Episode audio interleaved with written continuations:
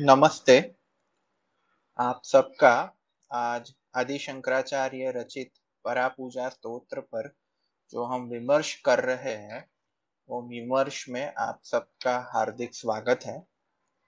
आप सबको पता है कि महाभारत युद्ध के पश्चात भारत में ऋषि परंपरा का लोप हो गया। वेद मंत्रों के दर्शन करने वाले, वेद का अध्ययन पाठन करने वाले ऋषि हमारे देश में से गायब हो गए और उसके कारण अवैदिक परंपरा वो चली, जिसमें वेद का ज्ञान नहीं था। धीरे धीरे ब्राह्मण वर्ग में वेद का ज्ञान लुप्त हुआ, उसके पश्चात क्षत्रिय वर्ग में भी वेद का ज्ञान लुप्त हुआ और ऐसे राजवंश सत्ता में आए जो वैदिक धर्म का पालन नहीं करते थे। समय जाते हुए कापालिकों और वाम मार्गियों ने हमारे धर्म को भ्रष्ट किया, हमारे यज्ञ जो सनातन धर्म का सबसे श्रेष्ठ कर्म माना जाता था, वो यज्ञ में भी उन्होंने पशु बलि नर बलि गौवध इत्यादि विधान शुरू कर दिए, जिससे सत्य प्रिय और न्याय प्रिय व्यक्तियों के मन में यज्ञ के प्रति घृणा उत्पन्न होने लगी। गौतम बुद्ध महावीर इत्यादि के समय पर यज्ञ में बहुत बलिया होती थी, पशु बलि होती थी और यह सारे कृत्य वेद के नाम से किए जाते थे। महावीर और गौतम बुद्ध ने वेद का पाठ नहीं किया था। इसलिए उन्होंने बोला कि अगर वेदों में यह सब करना लिखा है तो हम ऐसे वेद को नहीं मानते और उन्होंने अपना अलग से मत चलाया। गौतम बुद्ध ने बौद्ध मत चलाया। महावीर ने जैन मत चलाया, जिसमें यज्ञ की निंदा हुई, जिसमें वेद की निंदा हुई। अगर वह वेद पढ़ते तो उनको पता चलता कि भाई, वेदों में ऐसा कोई वर्णन नहीं। वेदों में ना नर बलि है, ना पशु बलि है, ना गोवध है। धीरे धीरे पूरे देश में वैदिक धर्म का पतन हो गया था। उस समय पे आचार्य परंपरा में शंकराचार्य जी का जन्म हुआ। शंकराचार्य जी ने वेदों का अध्ययन किया, उपनिषदों का अध्ययन किया। उनका संस्कृत का ज्ञान अप्रतिम था। उन्होंने नवीन वेदांत मत की स्थापना की जहाँ उन्होंने जैन और बौद्ध जो मत थे, उनका एकेडमिकली खंडन किया। और आदि शंकराचार्य जी ने अनेक प्राचीन पुस्तकों पे भाष्य लिखे, उपनिषद पर उनके भाष्य प्रसिद्ध है। आदि शंकराचार्य जी ने अपने जीवन में दो मौलिक कृतियाँ लिखी है। बाकी सारी उनकी कृति जो है, वो भाष्य है। उनकी केवल दो मौलिक कृति है, एक है विवेक चुड़ामणि और दूसरा है परापूजा स्तोत्र। आज के समय में तो आदि शंकराचार्य जी के नाम से बहुत सारे स्तोत्र मिलते हैं, लेकिन ये सारे स्तोत्र आदि शंकराचार्य जी के रचित नहीं है। इसमें दो बातें हो सकती है। या तो ये सारे स्तोत्र शंकराचार्य परंपरा के हैं, अर्थात शंकराचार्य जी के बाद जो जो शंकराचार्य हुए, उन्होंने जो स्तोत्र की रचना की, वो सारे स्तोत्र शंकराचार्य के नाम से जुड़े गए और आज सारे स्तोत्र को हमने आदि शंकराचार्य के रचित ही मान लिया गया हो। क्योंकि यह तो नहीं हो सकता कि भाई आदि शंकराचार्य के बाद जो शंकराचार्य हुए उन्होंने तो कोई रचना ही ना की गई हो, ऐसा तो हो नहीं सकता। या फिर दूसरा कारण ये हो सकता है कि अन्य लोगों ने यह सारे स्तोत्र की रचना की हो, लेकिन क्योंकि आदि शंकराचार्य जी का नाम सबसे प्रसिद्ध था, इसलिए उन्होंने यह सारे स्तोत्र आदि शंकराचार्य जी के नाम पे लिख दिए हो। हमारी परंपरा में ऐसा कई बार हुआ जैसे मीराबाई के भी कई सारे भजन हैं।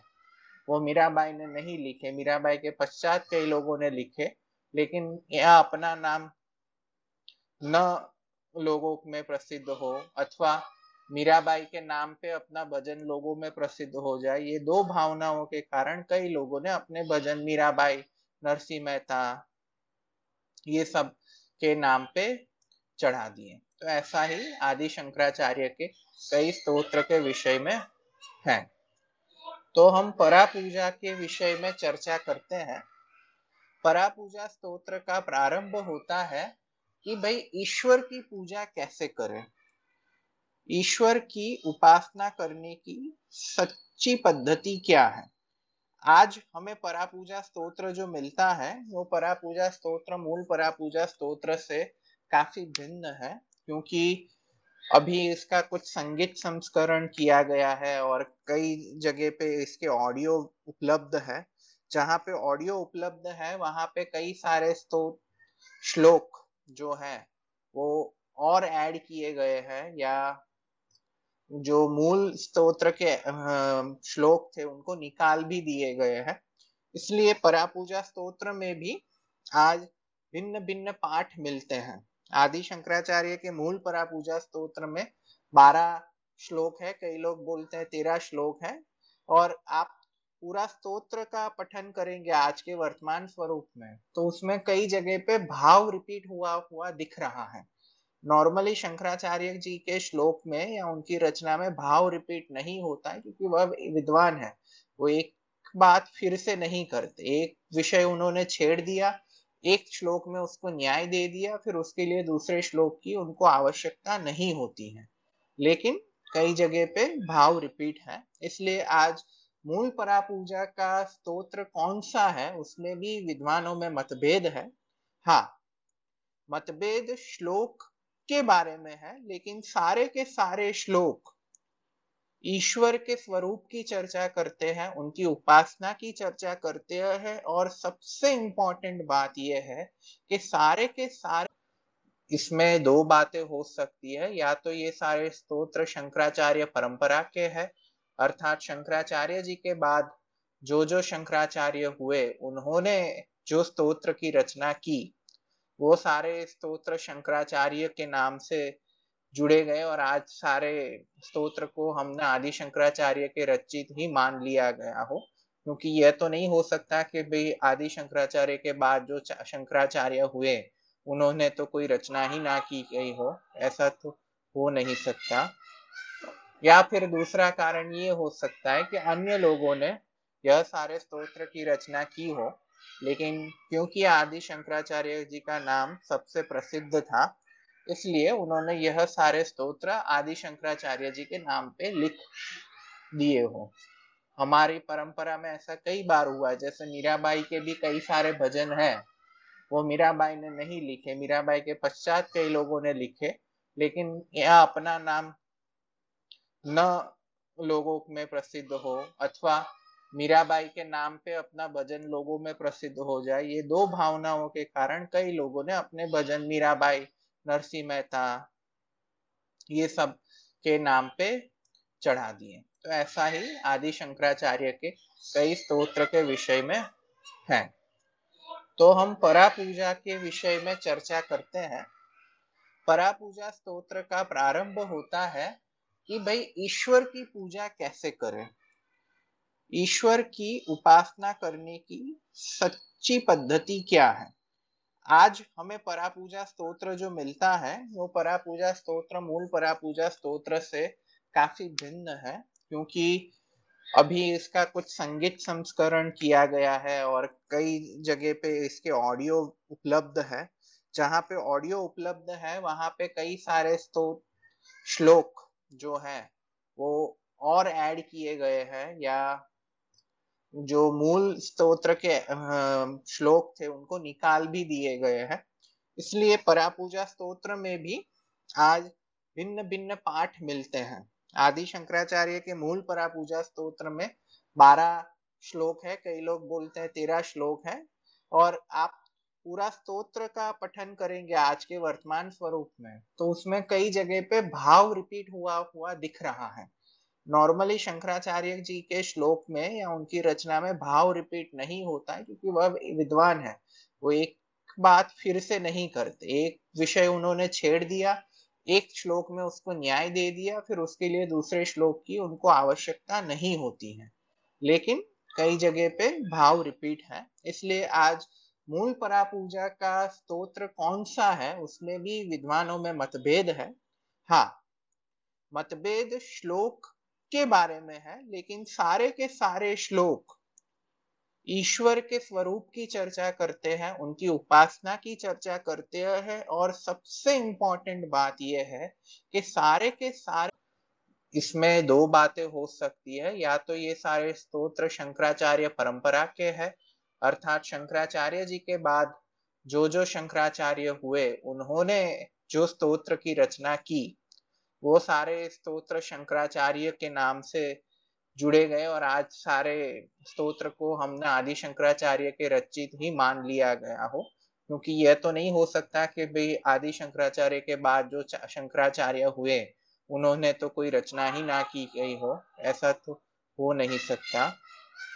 या फिर दूसरा कारण ये हो सकता है कि अन्य लोगों ने यह सारे स्तोत्र की रचना की हो लेकिन क्योंकि आदि शंकराचार्य जी का नाम सबसे प्रसिद्ध था, इसलिए उन्होंने यह सारे स्तोत्र आदि शंकराचार्य जी के नाम पे लिख दिए हो।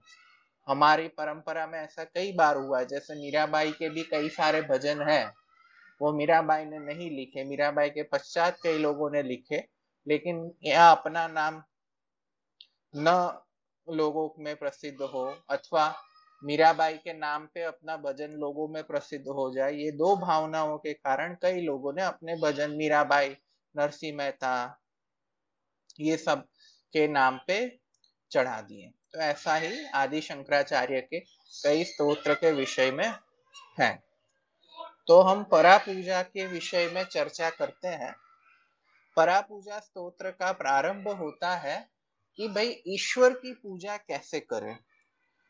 ईश्वर की उपासना करने की सच्ची पद्धति क्या है?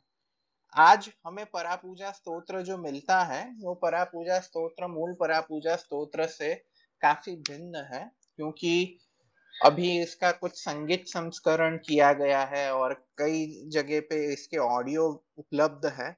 जहाँ पे ऑडियो उपलब्ध है, वहाँ पे कई सारे स्तोत्र श्लोक जो है, वो और ऐड किए गए हैं या जो मूल स्तोत्र के श्लोक थे, उनको निकाल भी दिए गए हैं। इसलिए परापूजा स्तोत्र में भी आज भिन्न भिन्न पाठ मिलते हैं। आदि शंकराचार्य के मूल परापूजा स्तोत्र में बारह श्लोक है, कई लोग बोलते हैं तेरह श्लोक है, और आप पूरा स्तोत्र का पठन करेंगे आज के वर्तमान स्वरूप में तो उसमें कई जगह पे भाव रिपीट हुआ हुआ दिख रहा है। नॉर्मली शंकराचार्य जी के श्लोक में या उनकी रचना में भाव रिपीट नहीं होता है, क्योंकि वह विद्वान है।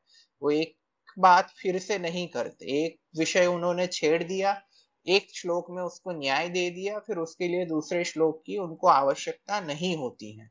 लेकिन कई जगह पे भाव रिपीट है। इसलिए आज मूल परा पूजा का स्तोत्र कौन सा है, उसमें भी विद्वानों में मतभेद है। हाँ मतभेद श्लोक के बारे में है, लेकिन सारे के सारे श्लोक ईश्वर के स्वरूप की चर्चा करते हैं, उनकी उपासना की चर्चा करते हैं, और सबसे इंपॉर्टेंट बात यह है कि सारे के सारे इसमें दो बातें हो सकती है, या तो ये सारे स्तोत्र शंकराचार्य परंपरा के हैं, अर्थात शंकराचार्य जी के बाद जो जो शंकराचार्य हुए, उन्होंने जो स्तोत्र की रचना की वो सारे स्तोत्र शंकराचार्य के नाम से जुड़े गए और आज सारे स्तोत्र को हमने आदि शंकराचार्य के रचित ही मान लिया गया हो। क्योंकि यह तो नहीं हो सकता कि भाई आदि शंकराचार्य के बाद जो शंकराचार्य हुए, उन्होंने तो कोई रचना ही ना की गई हो। ऐसा तो हो नहीं सकता। या फिर दूसरा कारण ये हो सकता है कि अन्य लोगों ने यह सारे स्तोत्र की रचना की हो। लेकिन क्योंकि आदि शंकराचार्य जी का नाम सबसे प्रसिद्ध था, इसलिए उन्होंने यह सारे स्तोत्र आदि शंकराचार्य जी के नाम पे लिख दिए हो। हमारी परंपरा में ऐसा कई बार हुआ, जैसे मीराबाई के भी कई सारे भजन हैं, वो मीराबाई ने नहीं लिखे। मीराबाई के पश्चात कई लोगों ने लिखे, लेकिन यह अपना नाम न लोगों में प्रसिद्ध हो, अथवा मीराबाई के नाम पे अपना भजन लोगों में प्रसिद्ध हो जाए, ये दो भावनाओं के कारण कई लोगों ने अपने भजन मीराबाई नरसिंह मेहता, ये सब के नाम पे चढ़ा दिए। तो ऐसा ही आदि शंकराचार्य के कई स्तोत्र के विषय में है। तो हम परा पूजा के विषय में चर्चा करते हैं। परा पूजा स्तोत्र का प्रारंभ होता है कि भाई ईश्वर की पूजा कैसे करें? ईश्वर की उपासना करने की सच्ची पद्धति क्या है? आज हमें परापूजा स्तोत्र जो मिलता है, वो परापूजा स्तोत्र, मूल परापूजा स्तोत्र से काफ़ी भिन्न है, क्योंकि अभी इसका कुछ संगीत संस्करण किया गया है और कई जगह पे इसके ऑडियो उपलब्ध है। जहाँ पे ऑडियो उपलब्ध है, वहाँ पे कई सारे स्तोत्र श्लोक जो है, वो और ऐड किए गए हैं या जो मूल स्तोत्र के श्लोक थे, उनको निकाल भी दिए गए हैं। इसलिए परापूजा स्तोत्र में भी आज भिन्न भिन्न पाठ मिलते हैं। आदि शंकराचार्य के मूल परापूजा स्तोत्र में बारह श्लोक है, कई लोग बोलते हैं तेरह श्लोक है, और आप पूरा स्तोत्र का पठन करेंगे आज के वर्तमान स्वरूप में तो उसमें कई जगह पे भाव रिपीट हुआ हुआ दिख रहा है। नॉर्मली शंकराचार्य जी के श्लोक में या उनकी रचना में भाव रिपीट नहीं होता है, क्योंकि वह विद्वान है। वो एक बात फिर से नहीं करते। एक विषय उन्होंने छेड़ दिया, एक श्लोक में उसको न्याय दे दिया, फिर उसके लिए दूसरे श्लोक की उनको आवश्यकता नहीं होती है। लेकिन कई जगह पे भाव रिपीट है। इसलिए आज मूल परा पूजा का स्तोत्र कौन सा है, उसमें भी विद्वानों में मतभेद है। हाँ मतभेद श्लोक के बारे में है, लेकिन सारे के सारे श्लोक ईश्वर के स्वरूप की चर्चा करते हैं, उनकी उपासना की चर्चा करते हैं, और सबसे इंपॉर्टेंट बात यह है कि सारे के सारे इसमें दो बातें हो सकती है, या तो ये सारे स्तोत्र शंकराचार्य परंपरा के हैं, अर्थात शंकराचार्य जी के बाद जो जो शंकराचार्य हुए, उन्होंने जो स्तोत्र की रचना की वो सारे स्तोत्र शंकराचार्य के नाम से जुड़े गए और आज सारे स्तोत्र को हमने आदि शंकराचार्य के रचित ही मान लिया गया हो। क्योंकि यह तो नहीं हो सकता कि भाई आदि शंकराचार्य के बाद जो शंकराचार्य हुए, उन्होंने तो कोई रचना ही ना की गई हो। ऐसा तो हो नहीं सकता। या फिर दूसरा कारण ये हो सकता है कि अन्य लोगों ने यह सारे स्तोत्र की रचना की हो लेकिन क्योंकि आदि शंकराचार्य जी का नाम सबसे प्रसिद्ध था, इसलिए उन्होंने यह सारे स्तोत्र आदि शंकराचार्य जी के नाम पे लिख दिए हो। हमारी परंपरा में ऐसा कई बार हुआ जैसे मीराबाई के भी कई सारे भजन हैं, वो मीराबाई ने नहीं लिखे। मीराबाई के पश्चात कई लोगों ने लिखे, लेकिन यह अपना नाम न लोगों में प्रसिद्ध हो अथवा मीराबाई के नाम पे अपना भजन लोगों में प्रसिद्ध हो जाए, ये दो भावनाओं के कारण कई लोगों ने अपने भजन मीराबाई नरसिंह मेहता, ये सब के नाम पे चढ़ा दिए। तो ऐसा ही आदि शंकराचार्य के कई स्तोत्र के विषय में है। तो हम परा पूजा के विषय में चर्चा करते हैं। परा पूजा स्तोत्र का प्रारंभ होता है कि भाई ईश्वर की पूजा कैसे करें? ईश्वर की उपासना करने की सच्ची पद्धति क्या है? आज हमें परापूजा स्तोत्र जो मिलता है, वो परापूजा स्तोत्र, मूल परापूजा स्तोत्र से काफ़ी भिन्न है, क्योंकि अभी इसका कुछ संगीत संस्करण किया गया है और कई जगह पे इसके ऑडियो उपलब्ध है। जहाँ पे ऑडियो उपलब्ध है, वहाँ पे कई सारे स्तोत्र श्लोक जो है, वो और ऐड किए गए हैं या जो मूल स्तोत्र के श्लोक थे, उनको निकाल भी दिए गए हैं। इसलिए परापूजा स्तोत्र में भी आज भिन्न भिन्न पाठ मिलते हैं। आदि शंकराचार्य के मूल परापूजा स्तोत्र में बारह श्लोक है, कई लोग बोलते हैं तेरह श्लोक है, और आप पूरा स्तोत्र का पठन करेंगे आज के वर्तमान स्वरूप में तो उसमें कई जगह पे भाव रिपीट हुआ हुआ दिख रहा है। नॉर्मली शंकराचार्य जी के श्लोक में या उनकी रचना में भाव रिपीट नहीं होता है, क्योंकि वह विद्वान है। वो एक बात फिर से नहीं करते। एक विषय उन्होंने छेड़ दिया, एक श्लोक में उसको न्याय दे दिया, फिर उसके लिए दूसरे श्लोक की उनको आवश्यकता नहीं होती है। लेकिन कई जगह पे भाव रिपीट है। इसलिए आज मूल परा पूजा का स्तोत्र कौन सा है, उसमें भी विद्वानों में मतभेद है।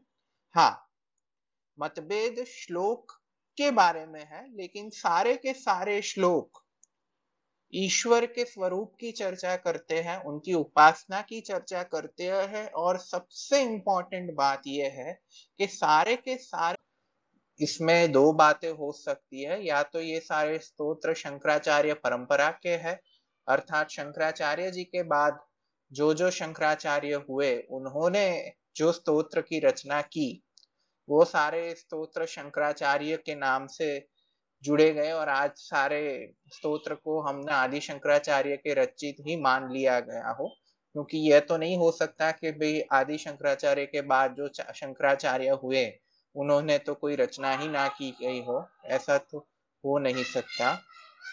या फिर दूसरा कारण ये हो सकता है कि अन्य लोगों ने यह सारे स्तोत्र की रचना की हो लेकिन क्योंकि आदि शंकराचार्य जी का नाम सबसे प्रसिद्ध था, इसलिए उन्होंने यह सारे स्तोत्र आदि शंकराचार्य जी के नाम पे लिख दिए हो। हमारी परंपरा में ऐसा कई बार हुआ, जैसे मीराबाई के भी कई सारे भजन हैं, वो मीराबाई ने नहीं लिखे। मीराबाई के पश्चात कई लोगों ने लिखे, लेकिन यह अपना नाम न लोगों में प्रसिद्ध हो, अथवा मीराबाई के नाम पे अपना भजन लोगों में प्रसिद्ध हो जाए, ये दो भावनाओं के कारण कई लोगों ने अपने भजन मीराबाई नरसिंह मेहता, ये सब के नाम पे चढ़ा दिए। तो ऐसा ही आदि शंकराचार्य के कई स्तोत्र के विषय में है। तो हम परा पूजा के विषय में चर्चा करते हैं। परा पूजा स्तोत्र का प्रारंभ होता है कि भाई ईश्वर की पूजा कैसे करें? ईश्वर की उपासना करने की सच्ची पद्धति क्या है? आज हमें परापूजा स्तोत्र जो मिलता है, वो परापूजा स्तोत्र, मूल परापूजा स्तोत्र से काफ़ी भिन्न है, क्योंकि अभी इसका कुछ संगीत संस्करण किया गया है और कई जगह पे इसके ऑडियो उपलब्ध है। जहाँ पे ऑडियो उपलब्ध है, वहाँ पे कई सारे स्तोत्र श्लोक जो है, वो और ऐड किए गए हैं या जो मूल स्तोत्र के श्लोक थे, उनको निकाल भी दिए गए हैं। इसलिए परापूजा स्तोत्र में भी आज भिन्न भिन्न पाठ मिलते हैं। आदि शंकराचार्य के मूल परापूजा स्तोत्र में बारह श्लोक है, कई लोग बोलते हैं तेरह श्लोक है, और आप पूरा स्तोत्र का पठन करेंगे आज के वर्तमान स्वरूप में तो उसमें कई जगह पे भाव रिपीट हुआ हुआ दिख रहा है। नॉर्मली शंकराचार्य जी के श्लोक में या उनकी रचना में भाव रिपीट नहीं होता है, क्योंकि वह विद्वान है। वो एक बात फिर से नहीं करते। एक विषय उन्होंने छेड़ दिया, एक श्लोक में उसको न्याय दे दिया, फिर उसके लिए दूसरे श्लोक की उनको आवश्यकता नहीं होती है। लेकिन कई जगह पे भाव रिपीट है। इसलिए आज मूल परा पूजा का स्तोत्र कौन सा है, उसमें भी विद्वानों में मतभेद है। हाँ मतभेद श्लोक के बारे में है, लेकिन सारे के सारे श्लोक ईश्वर के स्वरूप की चर्चा करते हैं, उनकी उपासना की चर्चा करते हैं, और सबसे इंपॉर्टेंट बात यह है कि सारे के सारे इसमें दो बातें हो सकती है। या तो ये सारे स्तोत्र शंकराचार्य परंपरा के है, अर्थात शंकराचार्य जी के बाद जो जो शंकराचार्य हुए, उन्होंने जो स्तोत्र की रचना की वो सारे स्तोत्र शंकराचार्य के नाम से जुड़े गए और आज सारे स्तोत्र को हमने आदि शंकराचार्य के रचित ही मान लिया गया हो। क्योंकि यह तो नहीं हो सकता कि भाई आदि शंकराचार्य के बाद जो शंकराचार्य हुए, उन्होंने तो कोई रचना ही ना की गई हो। ऐसा तो हो नहीं सकता। या फिर दूसरा कारण ये हो सकता है कि अन्य लोगों ने यह सारे स्तोत्र की रचना की हो। लेकिन क्योंकि आदि शंकराचार्य जी का नाम सबसे प्रसिद्ध था, इसलिए उन्होंने यह सारे स्तोत्र आदि शंकराचार्य जी के नाम पे लिख दिए हो। हमारी परंपरा में ऐसा कई बार हुआ, जैसे मीराबाई के भी कई सारे भजन हैं, वो मीराबाई ने नहीं लिखे। मीराबाई के पश्चात कई लोगों ने लिखे, लेकिन यह अपना नाम न लोगों में प्रसिद्ध हो, अथवा मीराबाई के नाम पे अपना भजन लोगों में प्रसिद्ध हो जाए, ये दो भावनाओं के कारण कई लोगों ने अपने भजन मीराबाई नरसिंह मेहता, ये सब के नाम पे चढ़ा दिए। तो ऐसा ही आदि शंकराचार्य के कई स्तोत्र के विषय में है। तो हम परा पूजा के विषय में चर्चा करते हैं। परा पूजा स्तोत्र का प्रारंभ होता है कि भाई ईश्वर की पूजा कैसे करें? ईश्वर की उपासना करने की सच्ची पद्धति क्या है? आज हमें परा पूजा स्तोत्र जो मिलता है, वो परा पूजा स्तोत्र, मूल परा पूजा स्तोत्र से काफ़ी भिन्न है, क्योंकि अभी इसका कुछ संगीत संस्करण किया गया है और कई जगह पे इसके ऑडियो उपलब्ध है।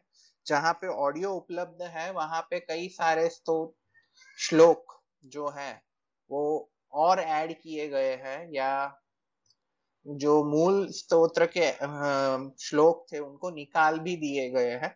इसलिए परापूजा स्तोत्र में भी आज भिन्न भिन्न पाठ मिलते हैं। आदि शंकराचार्य के मूल परापूजा स्तोत्र में बारह श्लोक है, कई लोग बोलते हैं तेरह श्लोक है, और आप पूरा स्तोत्र का पठन करेंगे आज के वर्तमान स्वरूप में तो उसमें कई जगह पे भाव रिपीट हुआ हुआ दिख रहा है।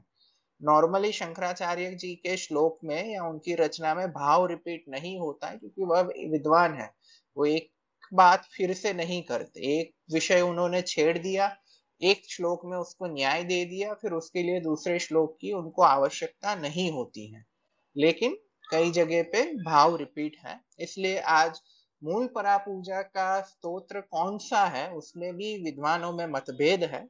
हाँ मतभेद श्लोक के बारे में है, लेकिन सारे के सारे श्लोक ईश्वर के स्वरूप की चर्चा करते हैं, उनकी उपासना की चर्चा करते हैं, और सबसे इंपॉर्टेंट बात यह है कि सारे के सारे इसमें दो बातें हो सकती है, या तो ये सारे स्तोत्र शंकराचार्य परंपरा के हैं, अर्थात शंकराचार्य जी के बाद जो जो शंकराचार्य हुए, उन्होंने जो स्तोत्र की रचना की वो सारे स्तोत्र शंकराचार्य के नाम से जुड़े गए और आज सारे स्तोत्र को हमने आदि शंकराचार्य के रचित ही मान लिया गया हो। क्योंकि यह तो नहीं हो सकता कि भाई आदि शंकराचार्य के बाद जो शंकराचार्य हुए, उन्होंने तो कोई रचना ही ना की गई हो। ऐसा तो हो नहीं सकता। या फिर दूसरा कारण ये हो सकता है कि अन्य लोगों ने यह सारे स्तोत्र की रचना की हो लेकिन क्योंकि आदि शंकराचार्य जी का नाम सबसे प्रसिद्ध था, इसलिए उन्होंने यह सारे स्तोत्र आदि शंकराचार्य जी के नाम पे लिख दिए हो। हमारी परंपरा में ऐसा कई बार हुआ जैसे मीराबाई के भी कई सारे भजन हैं, वो मीराबाई ने नहीं लिखे। मीराबाई के पश्चात कई लोगों ने लिखे, लेकिन यह अपना नाम न लोगों में प्रसिद्ध हो अथवा मीराबाई के नाम पे अपना भजन लोगों में प्रसिद्ध हो जाए, ये दो भावनाओं के कारण कई लोगों ने अपने भजन मीराबाई नरसिंह मेहता, ये सब के नाम पे चढ़ा दिए। तो ऐसा ही आदि शंकराचार्य के कई स्तोत्र के विषय में है। तो हम परा पूजा के विषय में चर्चा करते हैं। परा पूजा स्तोत्र का प्रारंभ होता है कि भाई ईश्वर की पूजा कैसे करें? ईश्वर की उपासना करने की सच्ची पद्धति क्या है? आज हमें परापूजा स्तोत्र जो मिलता है, वो परापूजा स्तोत्र, मूल परापूजा स्तोत्र से काफ़ी भिन्न है, क्योंकि अभी इसका कुछ संगीत संस्करण किया गया है और कई जगह पे इसके ऑडियो उपलब्ध है। जहाँ पे ऑडियो उपलब्ध है, वहाँ पे कई सारे स्तोत्र श्लोक जो है, वो और ऐड किए गए हैं या जो मूल स्तोत्र के श्लोक थे, उनको निकाल भी दिए गए हैं। इसलिए परापूजा स्तोत्र में भी आज भिन्न भिन्न पाठ मिलते हैं। आदि शंकराचार्य के मूल परापूजा स्तोत्र में बारह श्लोक है, कई लोग बोलते हैं तेरह श्लोक है, और आप पूरा स्तोत्र का पठन करेंगे आज के वर्तमान स्वरूप में तो उसमें कई जगह पे भाव रिपीट हुआ हुआ दिख रहा है। नॉर्मली शंकराचार्य जी के श्लोक में या उनकी रचना में भाव रिपीट नहीं होता है, क्योंकि वह विद्वान है।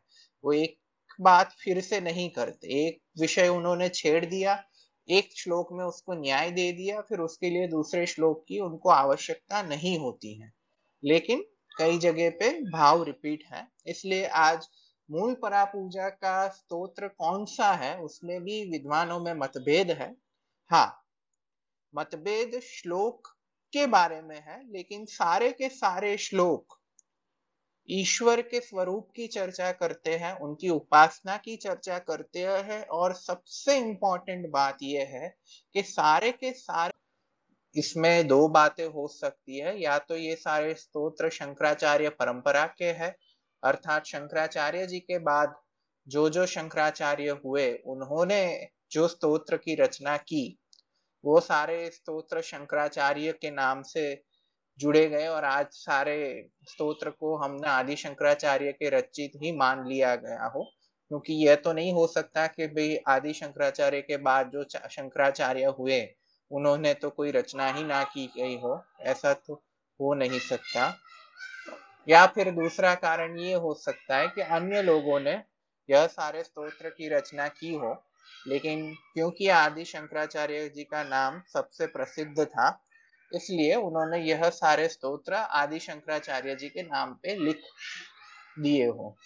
हमारी परंपरा में ऐसा कई बार हुआ, जैसे मीराबाई के भी कई सारे भजन हैं, वो मीराबाई ने नहीं लिखे। मीराबाई के पश्चात कई लोगों ने लिखे, लेकिन यह अपना नाम न लोगों में प्रसिद्ध हो, अथवा मीराबाई के नाम पे अपना भजन लोगों में प्रसिद्ध हो जाए, ये दो भावनाओं के कारण कई लोगों ने अपने भजन मीराबाई नरसिंह मेहता, ये सब के नाम पे चढ़ा दिए। तो ऐसा ही आदि शंकराचार्य के कई स्तोत्र के विषय में है। तो हम परा पूजा के विषय में चर्चा करते हैं। परा पूजा स्तोत्र का प्रारंभ होता है कि भाई ईश्वर की पूजा कैसे करें? ईश्वर की उपासना करने की सच्ची पद्धति क्या है? आज हमें परापूजा स्तोत्र जो मिलता है, वो परापूजा स्तोत्र, मूल परापूजा स्तोत्र से काफ़ी भिन्न है, क्योंकि अभी इसका कुछ संगीत संस्करण किया गया है और कई जगह पे इसके ऑडियो उपलब्ध है। जहाँ पे ऑडियो उपलब्ध है, वहाँ पे कई सारे स्तोत्र श्लोक जो है, वो और ऐड किए गए हैं या जो मूल स्तोत्र के श्लोक थे, उनको निकाल भी दिए गए हैं। इसलिए परापूजा स्तोत्र में भी आज भिन्न भिन्न पाठ मिलते हैं। आदि शंकराचार्य के मूल परापूजा स्तोत्र में बारह श्लोक है, कई लोग बोलते हैं तेरह श्लोक है, और आप पूरा स्तोत्र का पठन करेंगे आज के वर्तमान स्वरूप में तो उसमें कई जगह पे भाव रिपीट हुआ हुआ दिख रहा है। नॉर्मली शंकराचार्य जी के श्लोक में या उनकी रचना में भाव रिपीट नहीं होता है, क्योंकि वह विद्वान है। वो एक बात फिर से नहीं करते। एक विषय उन्होंने छेड़ दिया, एक श्लोक में उसको न्याय दे दिया, फिर उसके लिए दूसरे श्लोक की उनको आवश्यकता नहीं होती है। लेकिन कई जगह पे भाव रिपीट है। इसलिए आज मूल परा पूजा का स्तोत्र कौन सा है, उसमें भी विद्वानों में मतभेद है। हाँ मतभेद श्लोक के बारे में है, लेकिन सारे के सारे श्लोक ईश्वर के स्वरूप की चर्चा करते हैं, उनकी उपासना की चर्चा करते हैं, और सबसे इंपॉर्टेंट बात यह है कि सारे के सारे इसमें दो बातें हो सकती है। या तो ये सारे स्तोत्र शंकराचार्य परंपरा के हैं, अर्थात शंकराचार्य जी के बाद जो जो शंकराचार्य हुए, उन्होंने जो स्तोत्र की रचना की वो सारे स्तोत्र शंकराचार्य के नाम से जुड़े गए और आज सारे स्तोत्र को हमने आदि शंकराचार्य के रचित ही मान लिया गया हो। क्योंकि यह तो नहीं हो सकता कि भाई आदि शंकराचार्य के बाद जो शंकराचार्य हुए, उन्होंने तो कोई रचना ही ना की गई हो। ऐसा तो हो नहीं सकता। या फिर दूसरा कारण ये हो सकता है कि अन्य लोगों ने यह सारे स्तोत्र की रचना की हो।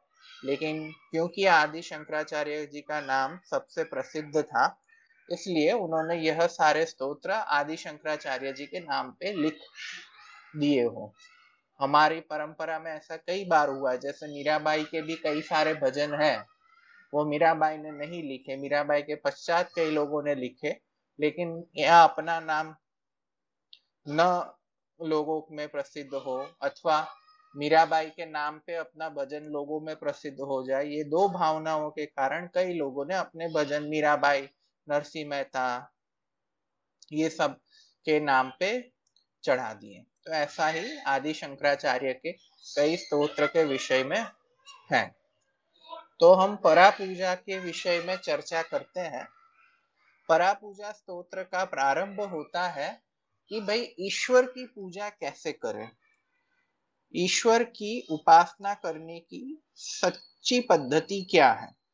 आज हमें परा पूजा स्तोत्र जो मिलता है, वो परा पूजा स्तोत्र, मूल परा पूजा स्तोत्र से काफ़ी भिन्न है, क्योंकि अभी इसका कुछ संगीत संस्करण किया गया है और कई जगह पे इसके ऑडियो उपलब्ध है। जहाँ पे ऑडियो उपलब्ध है, वहाँ पे कई सारे स्तोत्र श्लोक जो है, वो और ऐड किए गए हैं या जो मूल स्तोत्र के श्लोक थे, उनको निकाल भी दिए गए हैं। इसलिए परापूजा स्तोत्र में भी आज भिन्न भिन्न पाठ मिलते हैं। आदि शंकराचार्य के मूल परापूजा स्तोत्र में बारह श्लोक है, कई लोग बोलते हैं तेरह श्लोक है, और आप पूरा स्तोत्र का पठन करेंगे आज के वर्तमान स्वरूप में तो उसमें कई जगह पे भाव रिपीट हुआ हुआ दिख रहा है। नॉर्मली शंकराचार्य जी के श्लोक में या उनकी रचना में भाव रिपीट नहीं होता है, क्योंकि वह विद्वान है।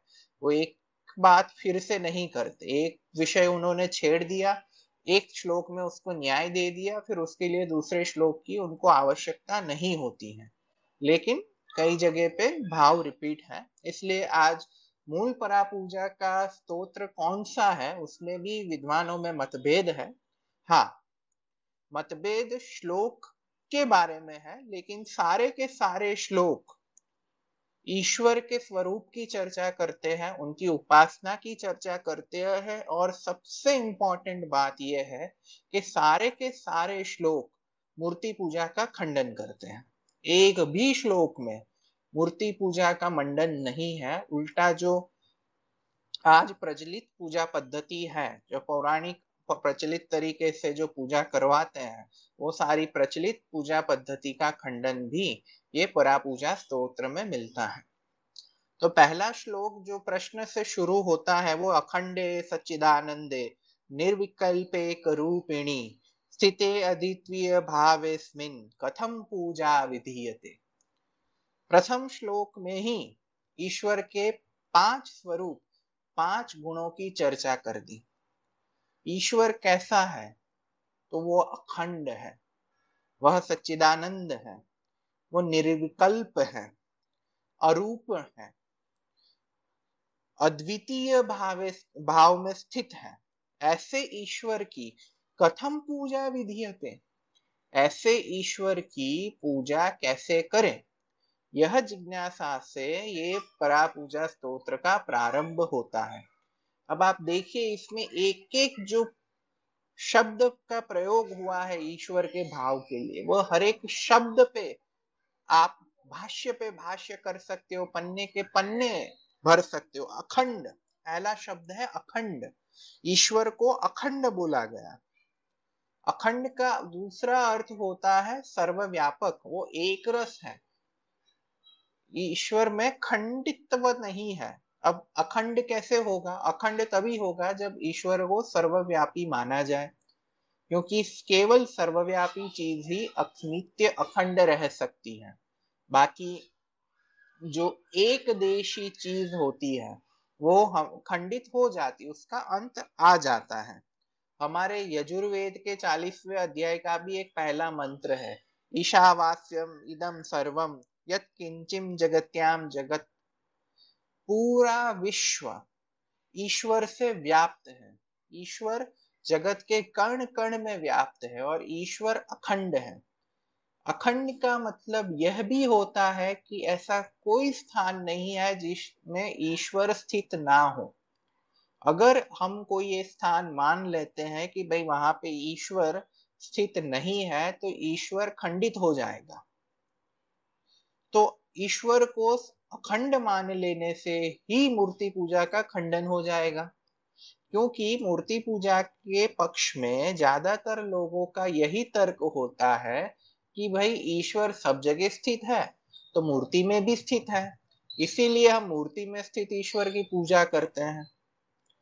अगर हम ईश्वर को अखंड मानते हैं, सर्वव्यापी मानते हैं तो केवल मूर्ति में ही उसकी पूजा उपासना करना कैसे सिद्ध होगा?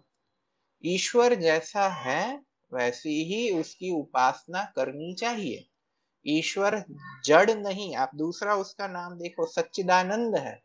सच्चिदानंद शब्द तीन शब्द से बना है, सत, चित और आनंद। सत, चित और आनंद। हमारे वैदिक परंपरा में तीन पदार्थों को नित्य माना गया। पहला पदार्थ है प्रकृति दूसरा पदार्थ है जीव और तीसरा पदार्थ है ईश्वर। ये तीनों पदार्थ नित्य है, अविनाशी है, उसका उसकी ना कभी उत्पत्ति होती है, ना उसका कभी विनाश होता है। अब ये तीन पदार्थ के लक्षण की हम अगर चर्चा करें तो प्रकृति जो है वो सत्य है। सत मतलब उसका अस्तित्व है। लेकिन प्रकृति में बाकी के दो गुण चेतनता और आनंद, ये दो बाकी के गुण प्रकृति में नहीं है। इसलिए प्रकृति जड़ है। दूसरा पदार्थ हम लेते हैं, दूसरा द्रव्य जो है, वो है जीवात्मा। जीवात्मा सत भी है चित भी है। सत से तात्पर्य यह है कि जीवात्मा का अस्तित्व है। और चित है मतलब जीवात्मा में चेतन है। आप और मैं सब चेतन है। जब तक हमारा जीवात्मा यह शरीर में रहेगा, तब तक हमारा शरीर चेतन बनती है। जैसे ही जीवात्मा यह शरीर को छोड़ देगा तो पार्थिव शरीर अचेतन रहेगा। उसमें कोई क्रिया नहीं होगी, वो जड़ हो जाएगा। इसलिए हमारा शरीर प्रकृति से बना है, लेकिन शरीर में व्याप्त जो जीवात्मा है, उसके संबंध के कारण हमारा शरीर भी चेतन है। लेकिन जीवात्मा में भी एक गुण नहीं है। जीवात्मा में आनंद नहीं है। आनंद के लिए हमें जाना पड़ेगा ईश्वर के पास। ईश्वर में सत भी है चित भी है और ईश्वर में आनंद भी है। इसीलिए ईश्वर को हम सच्चिदानंद कहते हैं। अब जीव को आनंद प्राप्त करना हो तो कहा जाना चाहिए? ईश्वर के समीप, क्योंकि आनंद केवल ईश्वर दे सकता है। लेकिन आजकल हम कहा जा रहे हैं? प्रकृति के समीप। हम जड़ उपासना करते हैं। प्रकृति के बनाए हुए पदार्थों में व्यस्त रहते हैं। घर, गाड़ी, ये सारी वस्तु में शरीर में व्यस्त रहते हैं। उसकी मोह माया में लीन रहते हैं। तो हम प्रकृति में लीन रहते हैं और फिर बोलते हैं, हमें खुशी नहीं मिली, हमें आनंद नहीं मिला, हमें ईश्वर की प्राप्ति नहीं हुई। तो भाई, कैसे ईश्वर की प्राप्ति होगी? ईश्वर की प्राप्ति करने के लिए आपको ईश्वर के प्रति जाना पड़ेगा। ईश्वर की तरफ़ नहीं जाओगे तो ईश्वर की प्राप्ति कैसे होगी? कई लोग बोलते हैं कि मूर्ति पूजा ईश्वर की तरफ़ जाने का प्रथम रस, रास्ता है। प्रकृति पूजा ईश्वर की तरफ़ जाने का कैसे प्रथम रास्ता हो गया? आज मैं मुंबई में बैठा हूँ, मुझे चेन्नई जाना है तो मुंबई से चेन्नई जाने के लिए प्रथम डेस्टिनेशन, चलो मैं मान लेता हूँ कि बैंगलोर आएगा। मैं बैंगलोर प्रथम डेस्टिनेशन होके चेन्नई जाऊँ तो भविष्य में कभी मैं चेन्नई पहुँच भी पाऊँगा। लेकिन मुंबई बैठा हूँ और मैं मानूं कि भाई कराची मेरी चेन्नई जाने के लिए सही डेस्टिनेशन है, मैं मुंबई से कराची चलता हूँ, वहाँ से चेन्नई आसानी से पहुँच जाऊँगा तो यह मूर्खता है। क्योंकि ईश्वर की दिशा में जाने के लिए आपको उसी मार्ग पे जाना चाहिए। प्रकृति के मार्ग पे चलते हो तो आप ईश्वर से 180 डिग्री क्रॉस में चल रहे हो। तद्दन ऑपोजिट दिशा में आप जा रहे हैं। इसीलिए मूर्ति पूजा से ईश्वर की प्राप्ति नहीं होती। और इस, और यही सत्य को बताने के लिए परा पूजा का प्रथम श्लोक में ईश्वर के लिए शब्द प्रयोग हुआ सच्चिदानंद। पहला शब्द था अखंड दूसरा था सच्चिदानंद, तीसरा है निर्विकल्प। निर्विकल्प का अर्थ होता है जिसका कोई विकल्प ना हो। परमात्मा का कोई विकल्प है? आप बताओ। परमात्मा अगर मान लो नहीं है तो परमात्मा की जगह आप किसको मानोगे? उसका कोई विकल्प है? आप बताओ। कई लोग मेरे पास आते हैं और तर्क करते हैं कि भाई, परमात्मा सर्वशक्तिमान है। परमात्मा जो चाहे कर सकता है। मैं वो मूर्ति पूजा के समर्थन में और अवतारवाद के समर्थन में ऐसा बोलते हैं कि परमात्मा जो चाहे वो कर सकता है, सर्वशक्तिमान है। जो चाहे वो कर सकता है तो फिर अवतार भी ले सकता है। आप क्यों उसको बोलते हो, अवतार लेने से मना करते हो? तो मेरा उनका प्रश्न होता है कि भाई, ईश्वर जो चाहे वो कर सकता है तो तुम मुझे बताओ, क्या ईश्वर मर सकता है? क्या ईश्वर अपना विकल्प खड़ा कर सकता है कि भाई, आज से मैंने रिजाइन कर दिया, अब मेरी जगह पे तुम इसको ईश्वर मान लो, इसकी पूजा शुरू कर दो। या फिर ईश्वर अपने से बड़ा, अपने से श्रेष्ठ, अपने से उत्तम, अपने से शक्तिमान कोई पदार्थ का सर्जन कर सकता है क्या? तो उसका उत्तर किसी के पास नहीं है, क्योंकि सबको पता है ये सबका उत्तर ना है। तो अगर इसका उत्तर हम ना देते हैं तो ईश्वर के कार्य के लिए ना आ गई कि भाई ईश्वर ये नहीं कर सकता तो सर्वशक्तिमान कैसे हुआ? सर्वशक्तिमान का सही अर्थ होता है कि भाई जो जिससे हो सकता है वो करने में उसको किसी की सहायता नहीं चाहिए होती। ईश्वर को जो अप, अपने कार्य है उसके स्वभाव के अनुकूल जो कार्य है वो करने में ईश्वर को किसी की आवश्यकता नहीं होती। इसीलिए वह सर्वशक्तिमान है। मैंने पहले भी बोला था कि भाई, इतने बड़े ब्रह्मांड को धारण करने के लिए ईश्वर को किसी की आवश्यकता नहीं होती। और हमें मालिए पे से पंद्रह किलो का तेल का डब्बा उतारने के लिए भी दो जनों की आवश्यकता हो जाती है। इसलिए ईश्वर सर्वशक्तिमान है, हम सर्वशक्तिमान नहीं है। और इसीलिए ईश्वर का कोई विकल्प नहीं है। उस ईश्वर को हमने निर्विकल्प इसीलिए बोला कि भाई, आप कुछ भी कर लो पूरी दुनिया में आप घूम लो, ईश्वर का कोई विकल्प आपको नहीं मिलेगा। और इसी प्रकार के भाव के लिए इसमें दूसरा शब्द प्रयोग होता है अद्वितीय। अद्वितीय मतलब उसके जैसा और कोई इस दुनिया में नहीं है। ईश्वर केवल एक है। ईश्वर केवल एक है। एक के अलावा दुनिया में कोई ईश्वर नहीं है।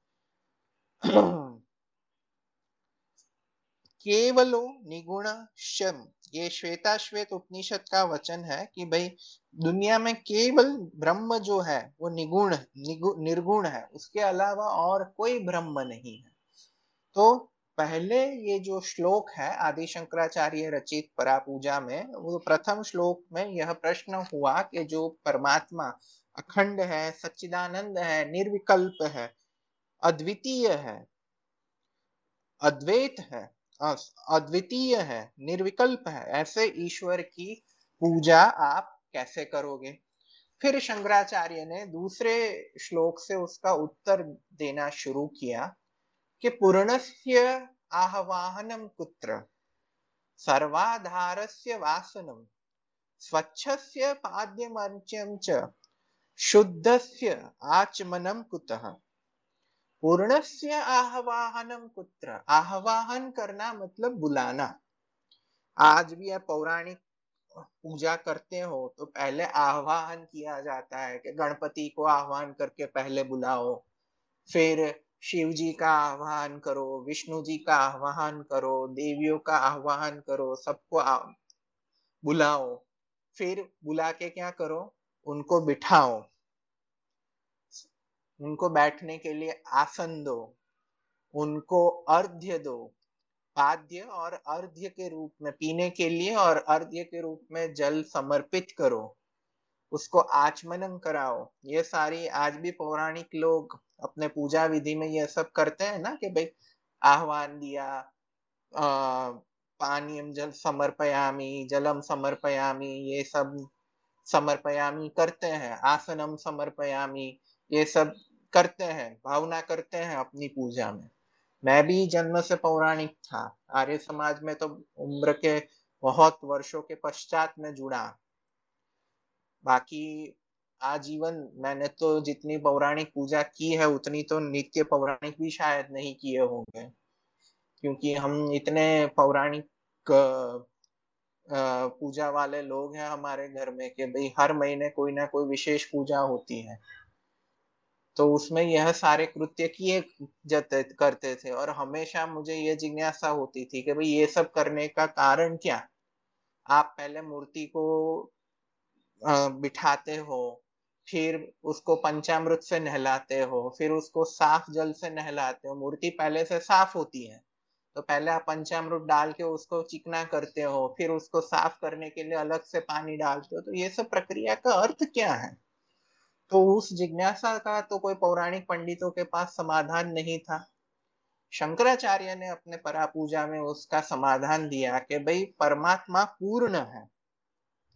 परमात्मा सर्व जगह पे व्याप्त है, सर्वव्यापक है। तो उसका आह्वान कैसे किया जाएगा? आह्वान तो आप उसका करते हो ना, जो उपस्थित ना हो। जैसे आज हम यह स्पेस सुन रहे हैं तो उसमें प्रशांत सिंह जी उपस्थित है। मैं प्रशांत सिंह जी को थोड़ी बुलाऊँगा कि प्रशांत सिंह जी, आप आइए स्पेस में जुड़िए। वो तो यहाँ पे उपस्थित है तो उनका आह्वान कैसे होता है? आह्वान तो उसका होता है जो उपस्थित ना हो। प्राण प्रतिष्ठा, मूर्ति पूजा से पहले लोग प्राण प्रतिष्ठा करते हैं।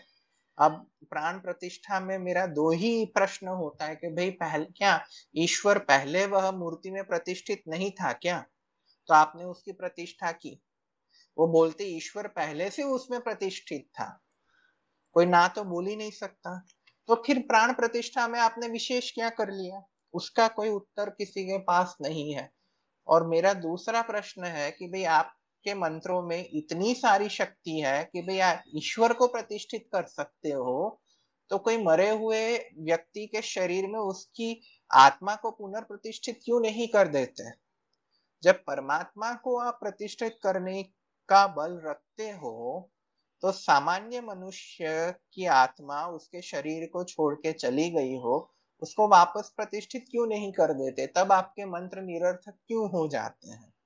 इसका किसी के पास उत्तर नहीं। इसलिए आदि शंकराचार्य जी ने यह स्तोत्र में बोला कि भाई, जो परमात्मा सर्वत्र परिपूर्ण है हम बृहदारण्य उपनिषद का एक मंत्र हमेशा बोलते हैं।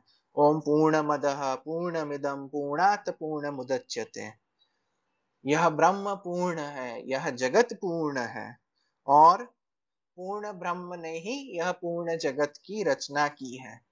तो हमने ब्रह्म को पूर्ण माना है, और इसीलिए उसका आह्वान कैसे करोगे?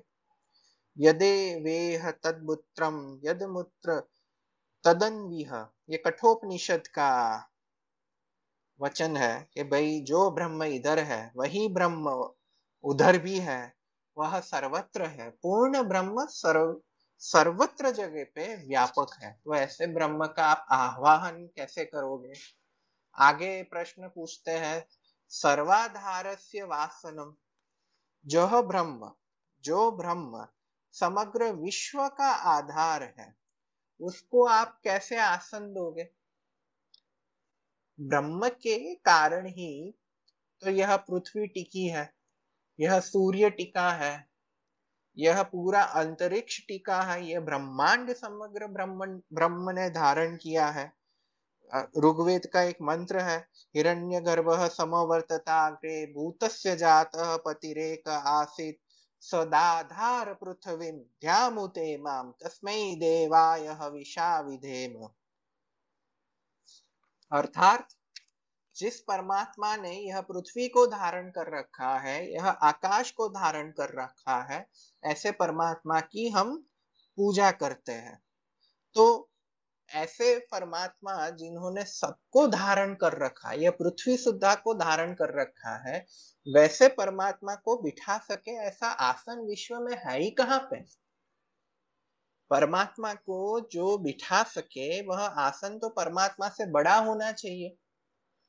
हम भी बैठते हैं तो हमको बैठने के लिए आसन हमसे तो बड़ा ही चाहिए ना। अगर हमसे छोटा आसन होगा तो हम थोड़ी बैठ पाएँगे। तो परमात्मा से बड़ा पदार्थ इस संसार में है क्या? नहीं है। दूसरा, हमारे बैठने के लिए आसन हमसे तो शक्तिमान चाहिए। अगर हमारा वज़न 55 किलो 60 किलो 70 किलो है तो हम जो आसन को पे बैठने वाले हैं, वह आसन की क्षमता ऐसी चाहिए कि भाई हमारा वज़न झेल पाए। अन्यथा हम धराशायी हो जाएँगे ऐसे आसन पर बैठकर। तो प्रश्न यह होता है कि भाई संसार का कौन सा पदार्थ है जो परमात्मा का वज़न सहन कर सके, परमात्मा का सामर्थ्य सहन कर सके? परमात्मा के सामर्थ्य को ग्रहण करने के लिए जो भी पदार्थ का प्रयोग करोगे, वह पदार्थ परमात्मा से तो ज़्यादा शक्तिमान होना चाहिए ना? लेकिन हम खुद स्वीकारते हैं कि परमात्मा से ज़्यादा शक्तिमान पदार्थ यह दुनिया में कोई नहीं है। तो फिर वह सर्वाधार ईश्वर को आप आसन देना मूर्खता है। यही परापूजा स्तोत्र के दूसरे श्लोक में बोला गया है। आगे बोलते हैं शंकराचार्य जी स्वच्छ से पाद्य मर्त्यम च। स्वच्छ जो है, उसको आप पाद्य और अर्घ्य क्या देते हो? शुद्ध से आचमनम कृत। हम नहलाए हुए व्यक्ति को बोलते हैं फिर से नहा के आ। मलिन वस्तु को ही साफ़ करते हैं ना। जो वस्तु साफ़ और शुद्ध है, उसको बार बार हम थोड़ी शुद्ध करते हैं। खाने से पहले हम थाली को साफ़ करते हैं क्योंकि वो गंदी होती है। लेकिन साफ़ की गई है थाली को आप फिर से साफ़ करते हो कभी? कि भाई चलो अभी ये थाली मैंने साफ़ कर दी, अब फिर से मैं उसको साफ़ करता हूँ। नहीं करते ना। पाव भी आप तब धोते हो जब वो गंदे हुए हो। एक बार जो पाँव स्वच्छ हो गए, उसको बार बार धोते रहते हो क्या?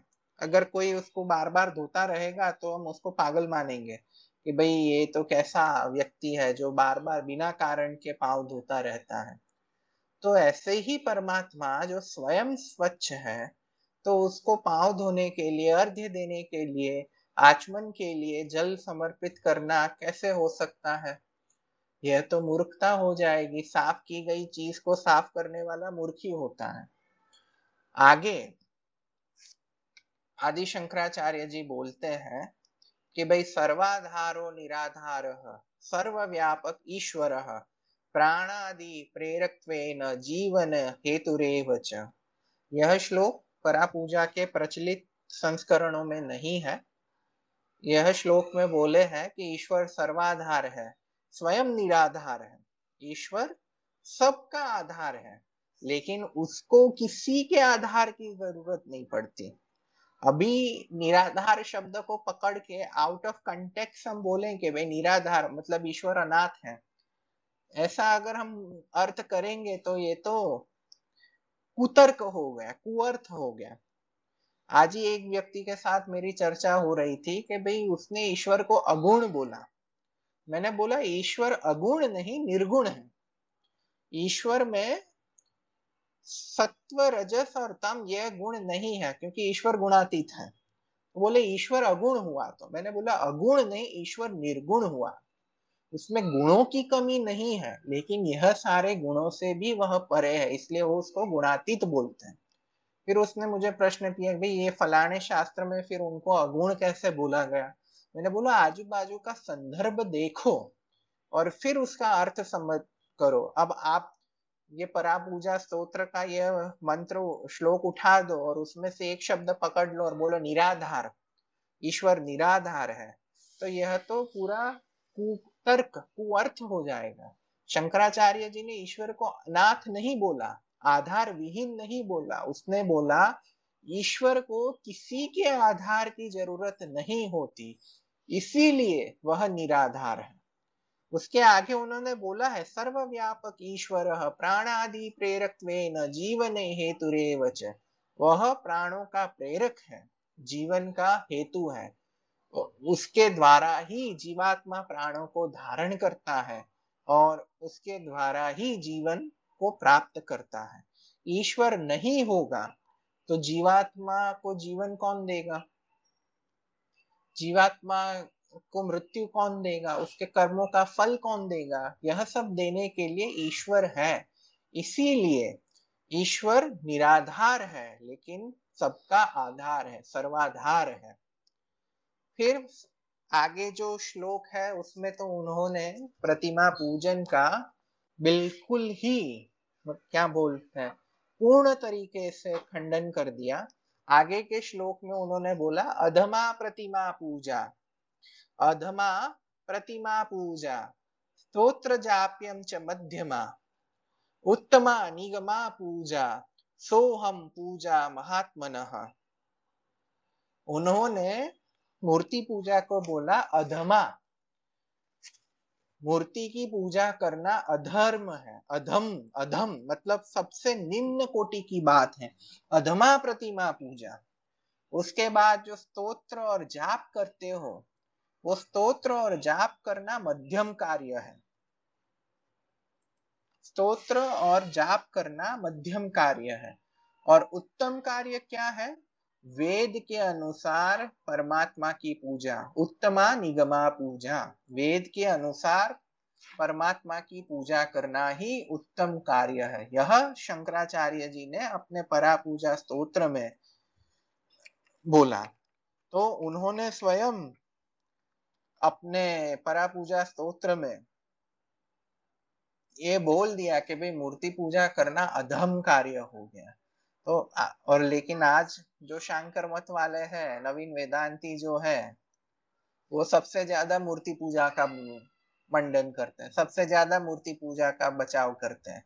इतना ही नहीं, आजकल तो प्रचलित जो परापूजा स्तोत्र जो है, उसमें से उन्होंने ये श्लोक भी निकाल दिया। क्योंकि अगर ये श्लोक रहेगा तो फिर उनपे प्रश्न होगा। यह प्रश्न उनपे कोई ना उठा सके, इसलिए उन्होंने एडिटिंग कर डाली। वैसे भी ग्रंथों की एडिटिंग करने के लिए वो लोग जाने जाते हैं। हमारे कई शास्त्रों में पौराणिकों ने अपने को जो अनुकूल नहीं है, उसको निकाल डाला और अपने को अनुकूल जो है उसको डाल दिया। ऐसा ही श्लोक गीता के सत्तरवे अध्याय का चौथा श्लोक है, जिसमें श्री कृष्ण बोलते हैं यजंते सात्विका देवान अक्षरांसी राजसाह प्रेतान भूत गणाश्च चान्ये यजंते तामसा जना।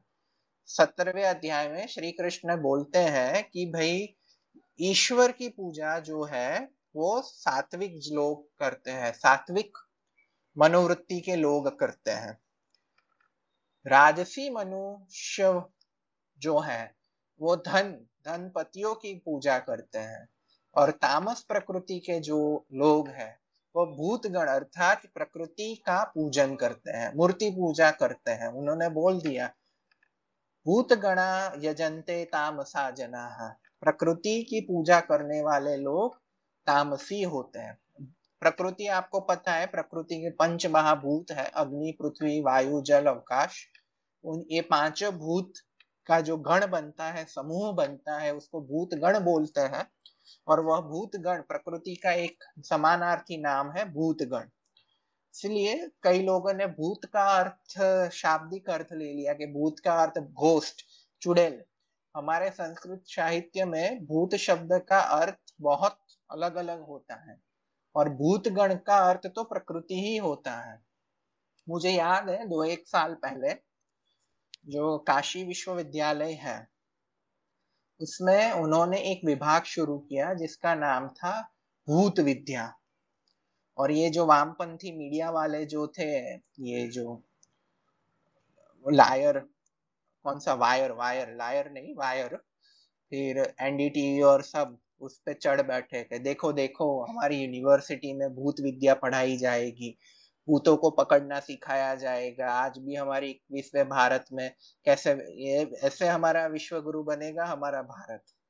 अब वह मूर्खों को नहीं पता है, भूत विद्या का अर्थ होता है साइकोलॉजी मनोविज्ञान। जो मनोविज्ञान जो है साइकोलॉजी उसको संस्कृत में भूत विद्या बोलते हैं।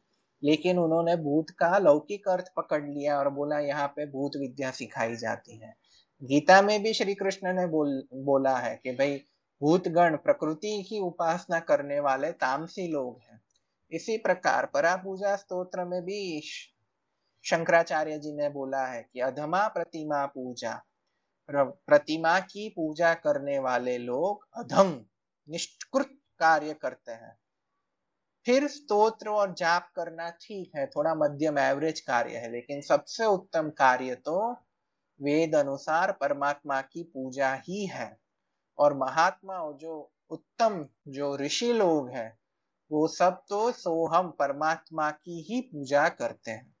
आगे बोलते हैं शंकराचार्य जी तीर्थेशु पशु यज्ञेशु काष्ट पाषाण मृणमय, प्रतिमायां मनो येषां ते नरा मुड़चेतसः तीर्थेषु पशुयज्ञेषु काष्ठपाषाण मृण्मये, प्रतिमायां मनो येषां ते नरा चेतसः वो लोग महामूर्ख और अज्ञानी है जो तीर्थों में, यज्ञों में दी जाने वाली पशु बलि में, लकड़ी, पत्थर, मिट्टी में परमात्मा को ढूंढते हैं। अर्थात यह सब कृत्य करके परमात्मा को पाने की अपेक्षा रखते हैं।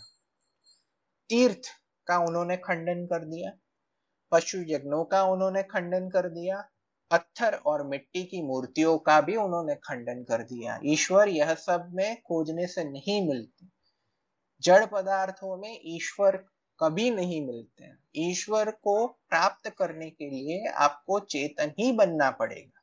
जब तक आप चेतन नहीं बनोगे, तब तक आपको परमात्मा का साक्षात्कार नहीं हो पाएगा, क्योंकि परमात्मा स्वयं चेतन है।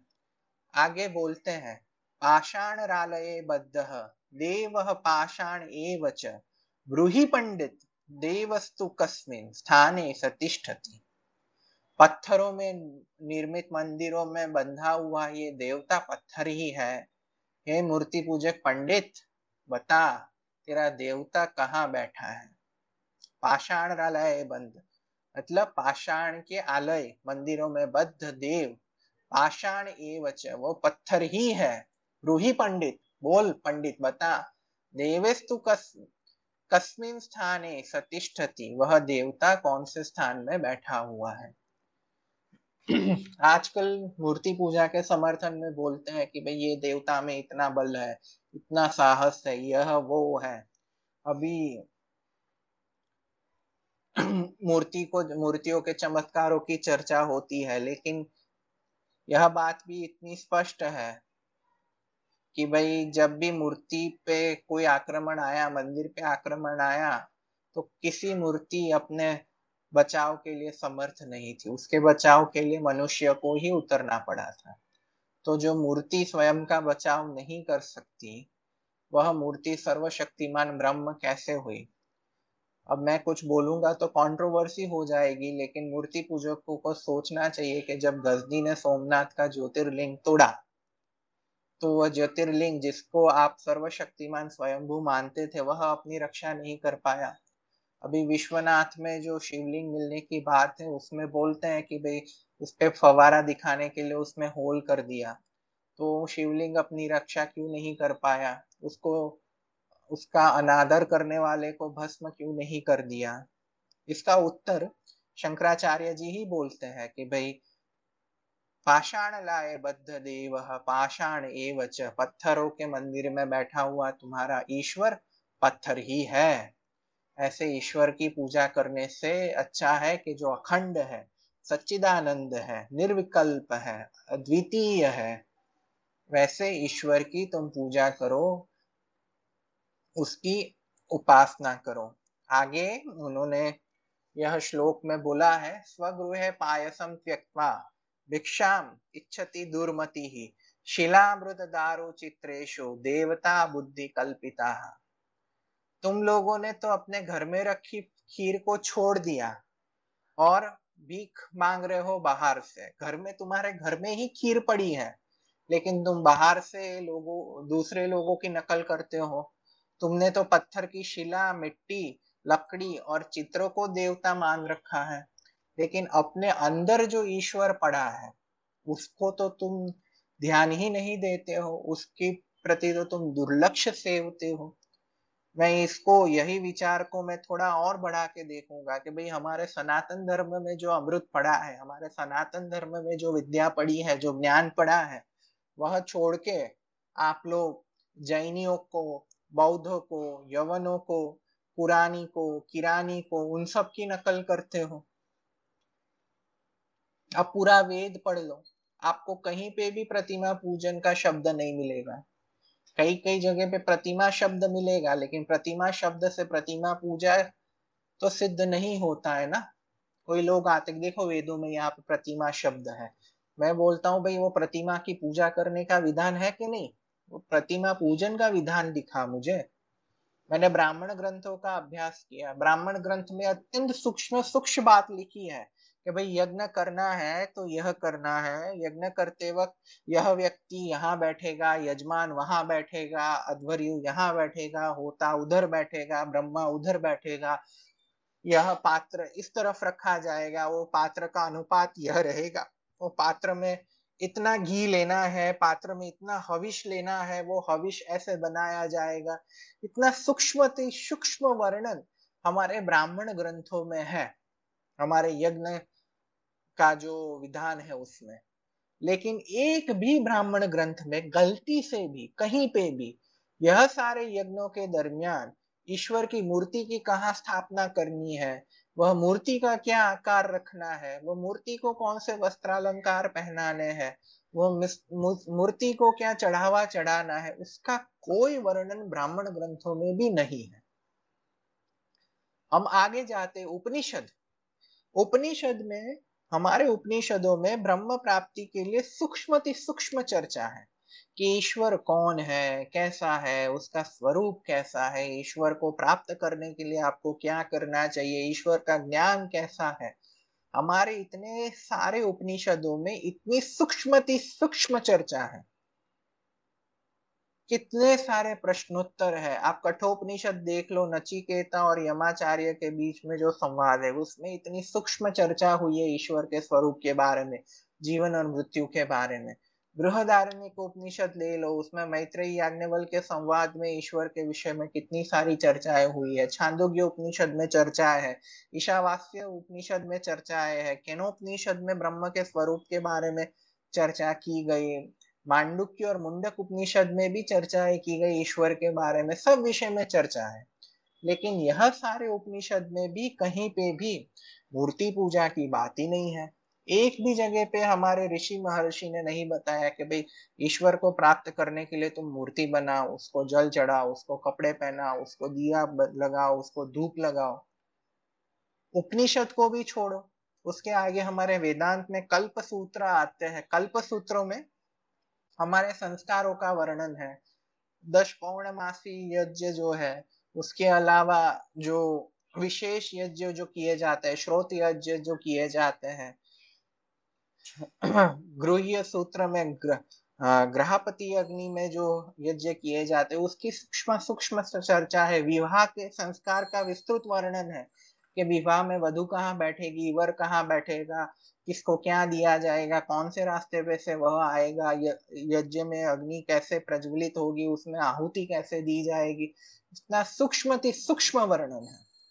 लेकिन वह संस्कारों में भी कल्प सूत्र में भी कहीं पे नहीं लिखा कि भाई यह संस्कार विधि करते वक्त या श्रोत यज्ञ करते वक्त यहाँ पे आप मूर्ति की स्थापना करो उसको यह आ, अलंकार दो उसको यह चढ़ावा चढ़ाओ यह अभिषेक करो। तो हमारे सनातन धर्म के जो वैदिक साहित्य आप वेद ले लो ब्राह्मण ग्रंथ ले लो। ब्राह्मण ग्रंथों को तो आप जो वेद मानते हो वही मान लो चलो। वहाँ पे भी मूर्ति स्थापना का विधान नहीं, पूजा का विधान नहीं, उपनिषद में भी विधान नहीं, कल्प ग्रंथों में भी विधान नहीं। और आपने जैनियों से उनकी मूर्ति पूजा ले ली, जैनो, जैनियों ने ग्रीक यवनों से अपनी मूर्ति पूजा ले ली। जब यवन हमारे पास आए तो सब, हमने उनकी मूर्ति पूजा बौद्धों ने ली। जब यवन आए थे, तब बौद्धों का शासन था। तो बौद्धों ने उनसे मूर्ति पूजा सीखी, बौद्धों से, जैनियों ने सीखी, जैनियों से, हिंद पौराणिकों ने सीखी और ग्रीक माइथोलॉजी में अलग अलग देवताएँ थे जीएस थे, अपोलो थे ऐसे ऐसे कल्पित देवताएँ थे ग्रीक माइथोलॉजी के। तो उनसे सीख लेके हमारे पौराणिकों ने कल्पित देवता बना ली अग्निदेव बना लिया सूर्य देव बना लिया वायुदेव बना लिया और उनकी पूजा शुरू कर दी। हमारे वैदिक साहित्य में तो ऐसा कुछ नहीं है। इसीलिए शंकराचार्य कहते हैं, हे दुर्मति मूर्ति पूजक, स्वगृहे पायसम त्वक्वा भिक्षम इच्छति दुर्मति। ही तू खुद के घर में पड़ी हुई खीर को छोड़ के दूसरे के घर भीख मांगने जा रहा है। तेरे सनातन धर्म में जो ज्ञान का अमृत पड़ा है, उसको छोड़ के नास्तिक मतों के पास तू ज्ञान लेने जा रहा है। तूने पत्थर की शिला, दारू, चित्रे ये सब में देवता को मान रखा है। यह मूर्खता छोड़ और अपने मूल धर्म के प्रति वापस चल। आगे बोलते हैं शंकराचार्य जी। निर्मलस्य कुतो स्नाने वस्त्रम विश्वोदरस्य च। निरालंबस्य यज्ञोपवित च। रम्यास्याभरणम कुतः। निर्मल, मैंने पहले ही बोला, परमात्मा निर्मल है, वो कभी मैला नहीं होता। तो उसके नहलाने की बात ही क्यों? मैंने पहले ही बोला कि भाई हमारे यहाँ पे पौराणिक पूजा पद्धति में पहले मूर्ति को गंदा किया जाता है फिर उसको साफ़ किया जाता है। अगर गन, साफ़ ही करना है वापस से तो उसको गंदा क्यों कर रहे हो? आप उस पे पंचामृत चढ़ा रहे हो आप उस पे अलग अलग द्रव्य चला रहे हो फिर अंत में शुद्ध जल से उसको साफ़ करते हो तो यह सारी विधि का तात्पर्य ही क्यों? पंचामृत का अर्थ है जो पहले हमारे संस्कारों में मधुपर्क होता था। कि आप कहीं से भी बाहर से आते हो तो पहले आपको मधुपर्क दिया जाएगा। यज्ञ करने से पहले जो यज्ञ में बैठने वाले यजमान होते हैं, यज्ञ कराने वाले ब्राह्मण होते हैं, उनको मधुपर्क दिया जाता था। मधुपर्क देने से क्या होता कि भाई उनमें ऊर्जा बनी रहती, उसमें क्षमता बनी रहती, थक नहीं जाते, क्योंकि यज्ञ के कर्म पूरे पूरे दिन चलते हैं। और सामान्यतः यज्ञ कार्य के समय आप उपवास रखते हो, इसलिए आपके शरीर में बल बना रहे, आपके शरीर में ऊर्जा बनी रहे, इसलिए आपको मधुपर्क दिया जाता था। वो मधुपर्क को हमने पंचामृत बना लिया और हमने मूर्ति पे चढ़ाना चालू कर दिया। मूर्ति पे पंचामृत चढ़ाने से वो मूर्ति केवल चिकनी और गंदी होती है, वो साफ़ नहीं होती। आजकल तो हम ईश्वर को पूजा में उसको वस्त्र समर्पित करते हैं, यज्ञ पवित्र समर्पित करते हैं, देवी की पूजा होती है तो उनको अलंकार भी समर्पित करते हैं। तो शंकराचार्य जी बोलते हैं कि भाई जो समग्र विश्व का उदर, विश्वोदर है, उसको वस्त्र कैसे धारण दोगे? जिसने समग्र विश्व पर, को आच्छादित करके रखा है, उसको तुम वस्त्र दे रहे हो। जो अगोत्र है, उसका यज्ञोपवित कर रहे हो। यज्ञोपवित किसका होता है? द्विजो का होता है ना? ईश्वर का गोत्र कौन सा? आप तो जन्मना ब्राह्मण में मानते हो, जन्मना वर्ण व्यवस्था में मानते हो। तो बताओ, ईश्वर का वर्ण कैसा? ईश्वर तो अवर्ण है, नकुल है, अगोत्र है। तो फिर उसका यज्ञोपवीत कैसा? और जो रम्य है जो हमेशा नित्य रम्य रहता है, वैसे वो ईश्वर को आप आभूषण दे रहे हो। ये तो कैसी बात हुई?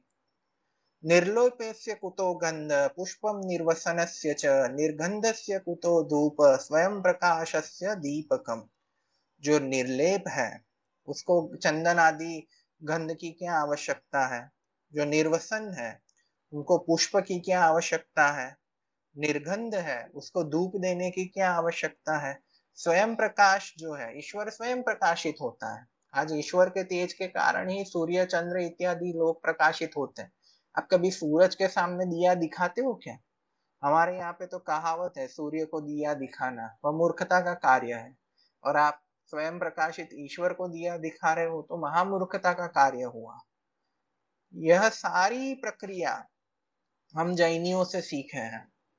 आप किसी जैन मंदिर में जाना वहाँ पे चंदन, केसर इत्यादि का लेप हुआ होगा उनके ईश्वरों पे। उन पे पुष्प मालाएँ चढ़ती है। उनको धूप दिखाया जाता है, दीप दिखाया जाता है। ये सारी जैनियों से हम सीखे थे और पौराणिकों ने उसको अपना लिया। सनातन धर्म में इसका कोई विधान नहीं है। आगे बोलते हैं नित्र तृप्त नैवेदम निष्काम से फलम कुतः? तांबुलम च विभो कुत्र नित्यानंद दक्षिणा। जो परमात्मा नित्य तृप्त है, उसको नैवेद कैसा? खाने की आवश्यकता उन्हें होती है जिनको भूख लगी हो। जिनको भूख ही नहीं लगती, उनको खाने देने की ज़रूरत ही क्या है? हम भी भूख लगी तभी खा सकते हैं ना। जब हमको भूख नहीं लगती, तब हम थोड़ी खाना खाते हैं। तो ईश्वर तो नित्य तृप्त है, उनको तो भूख लगती ही नहीं। तो उनको नैवेद्य चढ़ाने की क्या आवश्यकता है? उनको फल देने की, तांबुल इत्यादि देने की क्या आवश्यकता है? आगे बोलते हैं अंतर बहिश्च पूर्णस्य कथम उपवासनम भवेत। प्रदक्षिणा यनन्तस्य स्वादितीयस्य कानतिः। प्रदक्षिणा अनन्तस्य जो अनंत है, ईश्वर अनंत है। हम ईश्वर को बोलते ना, अनंत है। ईश्वर का ना कोई आदि है, ना कोई अंत है। तो वैसे अनंत ईश्वर की प्रदक्षिणा कैसे करोगे आप? हम ईश्वर की प्रदक्षिणा कर सकते हैं क्या? नहीं कर सकते। पौराणिकों की कथा आती है कि भाई ब्रह्मा ने लिंग का तेजो लिंग का आदि खोजने का प्रयत्न किया। विष्णु ने अंत खोजने का प्रयत्न किया और नहीं मिला। तो जब उन दोनों को नहीं मिला तो हमें थोड़ी मिलेगा। तो ऐसे अनंत ईश्वर की प्रदक्षिणा हम कैसे कर पाएँगे? जो अद्वितीय है वो हमसे अलग नहीं है वो हमारे अंदर ही है। तो उसको नमस्कार कैसे होगा? ईश्वर तो हमारे अंदर है। हमारे अंदर के ईश्वर को हम नम, नमस्कार कैसे करेंगे? हम मूर्ति के सामने नमस्कार करते हैं, हाथ जोड़ के। तो उनको जो हाथ जोड़े जाते हैं, वो हाथों में भी ईश्वर है। तो ईश्वर के द्वारा ईश्वर को नमस्कार कैसे हुआ? अंतर बहिश्च पूर्णस्य कथम उपवासनम भवेत। जो अंतर और बाहर सब जगह व्याप्त है, ईश्वर आपके अंदर है, आपके बाहर है, हम दोनों के मध्य है, हमारे ऊपर है, नीचे है, आजू है, बाजू है, सब जगह है। तो उसका विसर्जन कैसे करते हो? हर साल गणपति का विसर्जन होता है। घर में भी पूजा करने के बाद देवताओं का विसर्जन कर दिया जाता है। तो आह्वान करना भी मूर्खता है, उनका विसर्जन करना भी मूर्खता है।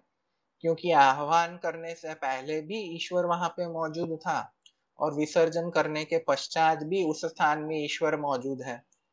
ऐसा होता है क्या विसर्जन करने से वह ईश्वर उस स्थान से चला जाएगा? नहीं जाता ना? तो फिर विसर्जन करने के कृत्य का क्या भरोसा? उसकी आवश्यकता ही क्या क्या रही? नहीं रही। तो इस प्रकार आदि शंकराचार्य ने अपने परापूजा स्तोत्र में ईश्वर के विविध स्वरूपों की चर्चा की और ईश्वर की पूजा के नाम पे कई लोगों द्वारा जो पाखंड किए जाते थे, उसका खंडन किया। कुछ प्रश्न उन्होंने पूछे कि प्रदक्षिणा अनंत जो अनंत है उसकी प्रदक्षिणा कैसी? जो स्वयं प्रकाशमान है उसको दीप दिखाना कैसा? ऐसा एक प्रदर्श प्रश्न पूछा जिसका उत्तर किसी के पास नहीं है। एक श्लोक में उन्होंने बोला है कि वेद वाक्य वेदस्य उतः स्तोत्रम विधीयते। आज कई लोग बोलते हैं कि भाई, यह मंत्र पढ़ लो, ईश्वर प्रसन्न होगा। यह स्तोत्र पढ़ लो, ईश्वर प्रसन्न होगा। तो उसके उत्तर में आदि शंकराचार्य ने जी ने बोला, जिस ईश्वर को वेदों का ज्ञान है, वेद जो इस ईश्वर से उत्पन्न हुए हैं, वैसे ईश्वर को आप स्तोत्र सिखाओगे? उसके सामने स्तोत्र पढ़ोगे क्या? वो तो सर्वज्ञ है। उसको आपके ऐसे स्तोत्र की जैसे मंत्रों की आवश्यकता ही नहीं है। यह स्तोत्र, यह सारे मंत्र क्यों करने चाहिए? कि आप ईश्वर के स्वरूप को जानो। हम स्तोत्र, मंत्र, पाठ, कीर्तन इत्यादि के विरोधी नहीं हैं। लेकिन यह सारे स्तोत्र, मंत्र, पाठ, कीर्तन ईश्वर के सच्चे स्वरूप का करोगे तो आपको ईश्वर का ज्ञान मिलेगा। अगर ईश्वर के स्वरूप का नहीं और ईश्वर की कल्पित रास लीला या ईश्वर की कल्पित नाच लीला या ईश्वर के कल्पित विवाह इत्यादि का करोगे तो आपको ईश्वर का ज्ञान ही नहीं होगा। आजकल हर जगह राम कथा होती है, हर जगह भागवत की कथा होती है। हज़ारों लाखों लोग आते हैं, फिर भी वह ये कथा सुनने के पश्चात उनके जीवन में परिवर्तन क्यों नहीं आता क्योंकि यह सारी जो कीर्तन है यह सारी जो कथाएँ है, वो ईश्वर के शुद्ध गुणों का ज्ञान ही नहीं देते। कई लोग नित्य कीर्तन करते हैं। गाना तो भांड भी गाते हैं। कीर्तन के नाम पे अनेक अश्लील कीर्तन बन जाते हैं। श्री कृष्ण जी के साथ तो कई लोगों ने ऐसे ऐसे अश्लील कीर्तन, ऐसे ऐसे अश्लील रास लीलाएँ बनाई हैं कि सभ्य समाज को शर्म आए। तो केवल गाना गाना कीर्तन नहीं होता। ईश्वर के सच्चे स्वरूप को जान के, उसके सच्चे स्वरूप को मन में उतारने का यत्न करना वही कीर्तन होता है। और आजकल हम यह कीर्तन करते नहीं हैं। हमें जो पसंद आए, वैसा कीर्तन करते हैं। इसीलिए हमें ईश्वर का ज्ञान नहीं मिलता, हमें ईश्वर की प्राप्ति नहीं होती। तो इसी के साथ मैं अपनी वाणी को विराम दूँगा। अगर किसी को कुछ प्रश्न है तो आप रिक्वेस्ट भेजिए। अदरवाइज़ हम इस स्पेस को समाप्त करेंगे। बीच में किसी की रिक्वेस्ट आ रही थी, लेकिन मैंने अलाउ नहीं की। अब प्रश्नोत्तरी के लिए हम अलाउ करेंगे। अगर किसी को कुछ प्रश्न है तो।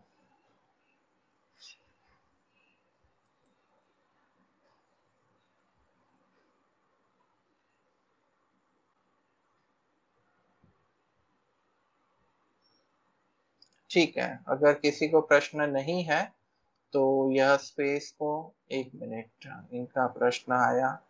हाँ जी बोलिए।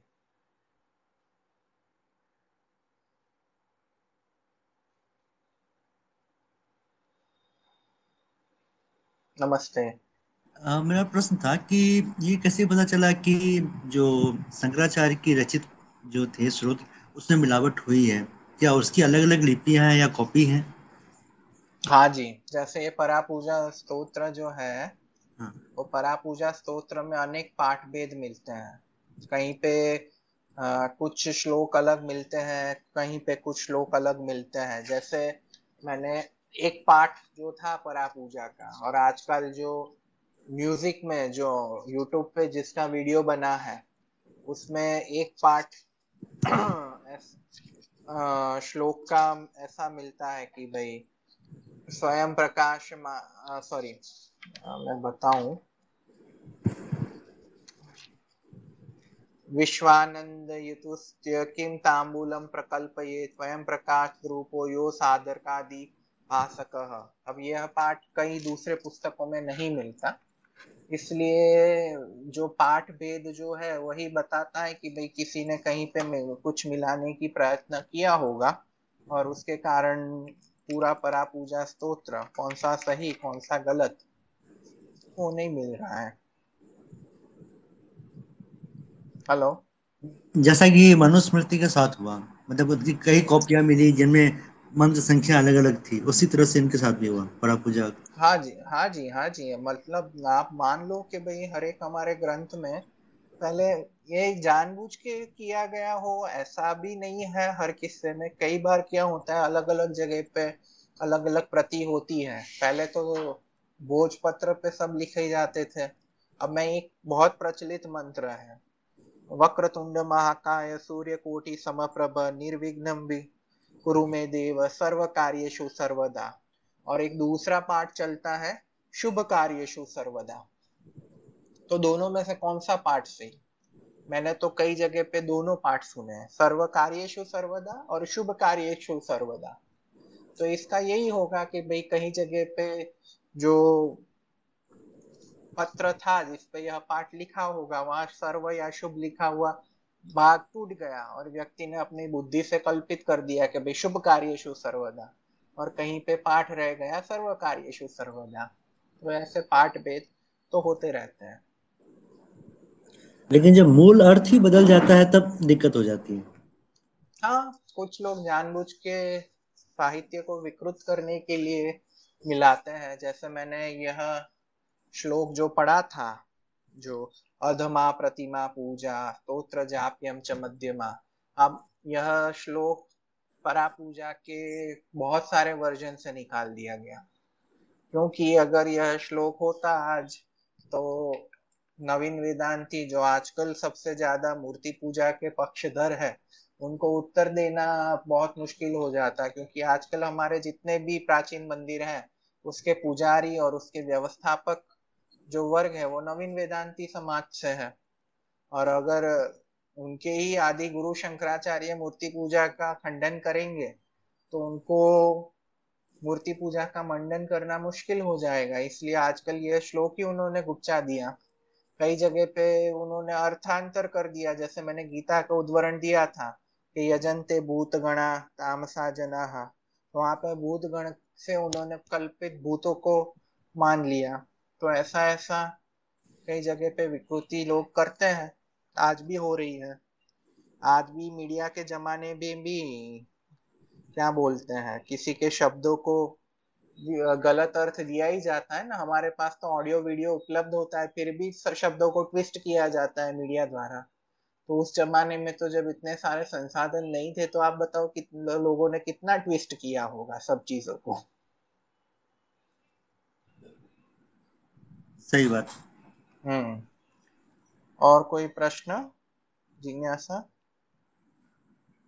जी फ़िलहाल तो नहीं पड़ा पूजा पे।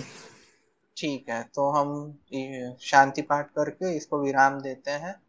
ओम शांति ही शांति ही शांति ही। सबको सादर नमस्ते, फिर मिलेंगे। धन्यवाद।